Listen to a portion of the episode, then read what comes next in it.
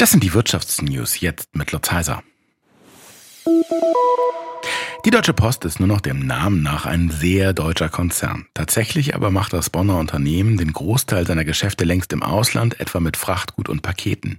Dieses Auslandsgeschäft hält den Konzern auf Rekordkurs. Im Inland sieht es hingegen eher mau aus. Das wurde bei der Bilanz-PK des Konzerns heute in Bonn deutlich. Jörg Sauerwein berichtet von dort. Schon in den ersten zwei Corona-Jahren waren die Umsätze und Gewinne bei der Post nach oben gegangen. Und auch das Jahr 2022 war für den Konzern ein voller Erfolg, sagte der im Mai scheidende Postchef Frank Appel in Bonn. Wir hatten ein sehr gutes 2022, ohne Zweifel. Wieder ein Rekordjahr. Ein um 15,5 Prozent gestiegener Umsatz auf mehr als 94 Milliarden Euro. Und auch der operative Gewinn, also das Ergebnis vor Zinsen und Steuern, ist auf 8,4 Milliarden Euro gewachsen. Verantwortlich dafür sei ein überragendes Auslandsgeschäft, wie es die Post nennt. Denn das ist für das Unternehmen inzwischen der hauptsächlich entscheidende Wachstumstreiber.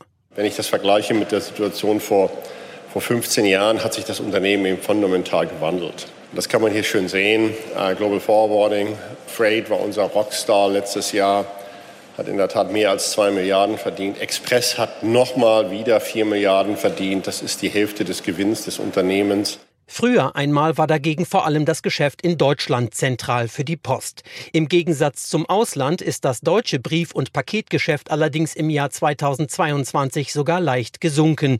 Das falle aber anders als früher nicht mehr so stark ins Gewicht. Da das nur noch 15 Prozent des Gesamtergebnisses sind, hat das natürlich auf die Gruppe deutlich geringere Auswirkungen als in der Situation, als es noch mit Abstand den größten Teil unseres Gewinns ausgemacht hat. Das ist auch eines der Argumente, mit denen sich die Post gegen die Forderungen der Gewerkschaft Verdi im aktuellen Tarifstreit wehrt. Immer wenn man denkt, das Thema Tempolimit in Deutschland ist final durchdiskutiert und in der Versenkung verschwunden, dann taucht es doch wieder auf. Im Moment sogar ganz gewaltig. Hintergrund ist natürlich die Energiekrise. Dazu die Frage an den Energieexperten vom Südwestrundfunk Michael Wegmar. Warum ist denn das Tempolimit aktuell schon wieder so ein großes Thema? Weil es zwei neue Studien gibt, die beide von Wissenschaftlerinnen und Wissenschaftlern heftig kritisiert werden.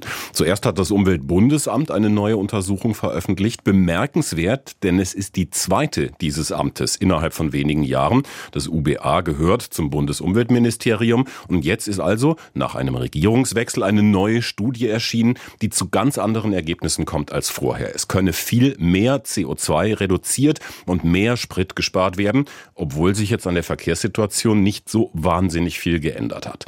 Die FDP, die ja in der Ampelkoalition gegen ein Tempolimit ist, hat eine Gegenstudie auf den Markt geworfen. Ergebnis völlig überraschend. Ein Tempolimit bringt nur wenig. Und an diesen beiden umstrittenen Studien hat sich die Diskussion wieder neu entzündet, eigentlich mit denselben Argumenten wie seit 50 Jahren. Ja, dann schauen wir mal, wie es ausgeht. Mehr zum Thema in der aktuellen Folge des ARD-Podcastes Energiekrise und jetzt, den findet ihr in der ARD-Audiothek oder und überall dort, wo es Podcasts gibt.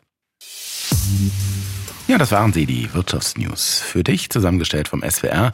Hier kriegt ihr zweimal am Tag die wichtigsten Infos und sonntags klären wir eure Fragen.